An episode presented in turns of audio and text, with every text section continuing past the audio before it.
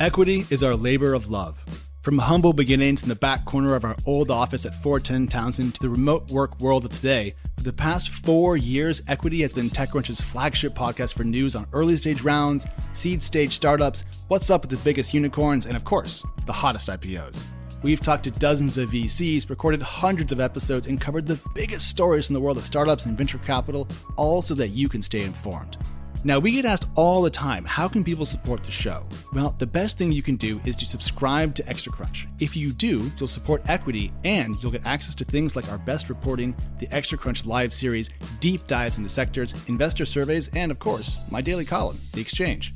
You can sign up at TechCrunch.com slash subscribe and use the discount code EQUITY.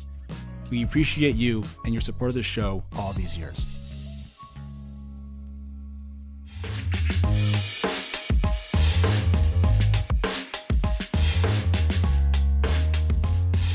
Hello, everyone. This is Alex Wilhelm, and you are listening to Equity Monday, the Equity Crew's weekly kickoff. We have a lot to get through this morning, including a few fun funding rounds and lots in the week ahead, so let's get into it. But before we do, don't forget that Equity is now on Twitter at EquityPod, and to check out last Friday's app if you haven't had a chance. Danny, Natasha, and I had a great time. We think you'll like it. Today is July thirteenth, twenty twenty, and with that, let's go. This was an incredibly busy weekend and early Monday morning, so let me catch you up. We're going to go through a couple of things here. There's a theme to them that you'll quickly note, but let's just dive into it. News broke this weekend that, quote, Qualcomm has become the newest high-profile backer of four-year-old Reliance Jio platforms, which has raised more than fifteen point seven billion dollars in the past twelve weeks from as many investors. That's according to TechCrunch dot com. Now, Reliance Jio, if you haven't heard of it, and you probably should have by now, frankly, is a major Indian telecom player with three hundred seventy-six point six million mobile phone subscribers as of this year, per a Reuters piece. That's more mobile customers than there are people in the U S. Now, India is, is a huge market for digital services. We all know that. It's also a growth market for digital services. So are people trying to buy into Reliance Jio to get access, to buy safety, or just to buy a data source? I don't know, but everyone wants a piece. There's even more news from India out this morning. Google, quote, said on Monday that it plans to invest ten billion dollars in India in the next five to seven years as the search giant looks to accelerate adoption of digital services in the key overseas market, once again, according to TechCrunch dot com. Now, this money will be deployed as a mix of, quote, equity investments, partnerships, and operational infrastructure and ecosystem investments. I believe that means whatever the hell Google wants. And this will all be put to work via a new, quote, Google for India Digitization Fund. Obviously, India, very important. And next, on the Indian beat, Google also announced a new education initiative in the country. So, uh, like I said, the theme here is pretty obvious. My read is that as the uh, U S internet market matures and big players become entrenched, like Facebook, for example, getting a, a big foothold in India's digital growth is going to be just key. So you need to buy into Reliance Jio. You need to have a lot of money at work there. We're not done with this narrative. Keep your ears and eyes open. Now, this weekend as well, WeWork, if you can recall that company, said that it expects to generate positive cash flow in twenty twenty-one. It has taken bone deep cuts in the company's staffing and the shedding of many companies that WeWork bought during its ascent to get to this, you know, almost point. Still, to be utterly fair, cash flow positivity would indicate that WeWork was actually out of the death spiral that its I P O filing detailed in such hilarious tones. Obviously, twenty twenty-one is next year, so we'll see, but still, WeWork wants you to know that it's not dead yet. Also this morning, quote, UiPath, a leading startup in the R P A, or robotics process automation space, announced a two hundred twenty-five million dollars Series E today on an eye-popping ten point two billion dollars valuation. If you don't know what R P A is, it's like taking the stuff you do by hand and then making a program to do it for you to save time. It's a big deal in companies that want to cut labor costs. It's, you know how like A I wasn't, you know? R P A sounds super fancy. I don't know how fancy the tech is, but it's certainly in very high demand. And in that vein, Ron Miller's piece for TechCrunch on the company had a little factoid that I'll share.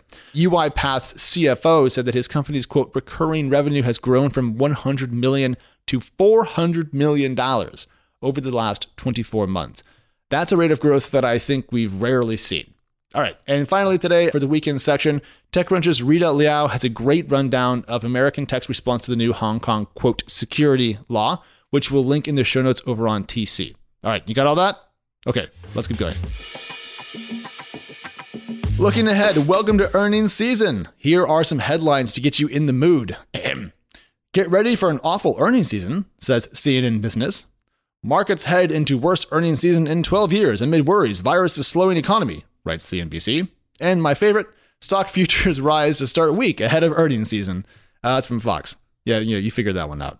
Stocks are indeed up this morning, with the tech-heavy Nasdaq composite up nearly a full percentage point in pre-market trading here in the U S. Of course, China's stocks are on a huge heater right now. Unclear what's going on over there, but things look good.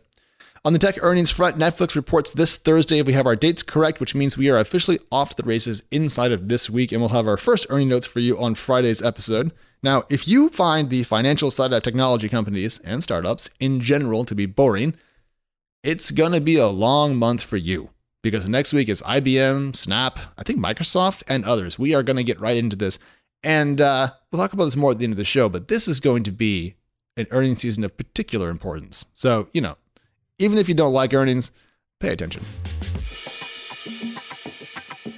So let's turn from the biggest tech companies in the world to the smallest. Let's talk about our favorite thing in the world, early stage rounds. Now, startups are still out there raising money, of course. They will always do that in some number. But last week, I promised a cut of international rounds, a promise that I am going to mostly live up to this morning.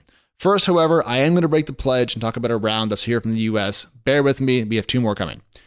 Now, according to TechCrunch, Paige, the startup that spun out of the Memorial Sloan Kettering Cancer Center and launched back in twenty eighteen to help advance cancer research and care by applying A I to better understand cancer pathology, today announced a milestone in its growth history. It has raised a further twenty million dollars from Goldman Sachs and Healthcare Venture Partners, closing out a monster Series B worth now seventy million dollars. Now, I, I bring that up because that sounds really, really cool, even though it is New York-based, and I promised international rounds, I couldn't not talk about it. That's a lot of money for a Series B. Something interesting must be happening. And if A I can really help us better understand cancer, huzzah. So here's hoping that Paige is really making something that's going to help a lot of people stay alive. I'd like that. All right, now that said, I did find two recent early-stage rounds from other parts of the world that are interesting. So here they are. Fit X R, with a capital X and a capital R, which Crunchbase calls, quote, the maker of V R, A R fitness apps like Box V R, has raised six point three million dollars more. Hero Capital, that's H I R O, a games and esports-focused V C fund, led that round. Why this round? Well, to be honest, I think that V R exercise is going to get bigger. And I think V R as a general category is going to be probably having its best year in existence. These are kind of anecdotal data points from me talking to friends, looking at some sales numbers. But, you know, we're all still home. And so if there's ever going to be a moment for V R, it's now. And maybe this FitXR round is based on rising usage, rising sales. I don't know, but it's pretty interesting to me. And finally, one last little round, a small note about a company called Engy, which is E N G Y, which Crunchbase calls a digital health platform essentially from Russia that has raised capital as well, adding to its six hundred thousand dollars seed round it raised in twenty nineteen. Now, not a lot of details on it's either Engy or Engy, but we haven't heard about a lot of Russian startups lately. So I wanted to kind of grab this one because it caught my eye. Now, to be clear, I had hoped to bring a more diverse set of new funding rounds to you this morning, but there weren't that many announced in the last couple of days. I tend to talk about early stage rounds from kind of Saturday, Sunday, all the way back to like Thursday. But that's where I draw the line. So, you know, some weeks there are more, some weeks there are fewer. Uh, this week, there wasn't that many. So those are the two that I got. More next week. Again, more international rounds. I promise I've heard. Okay. All right, now to close things off this morning, twenty twenty has been about seven years wrapped into one.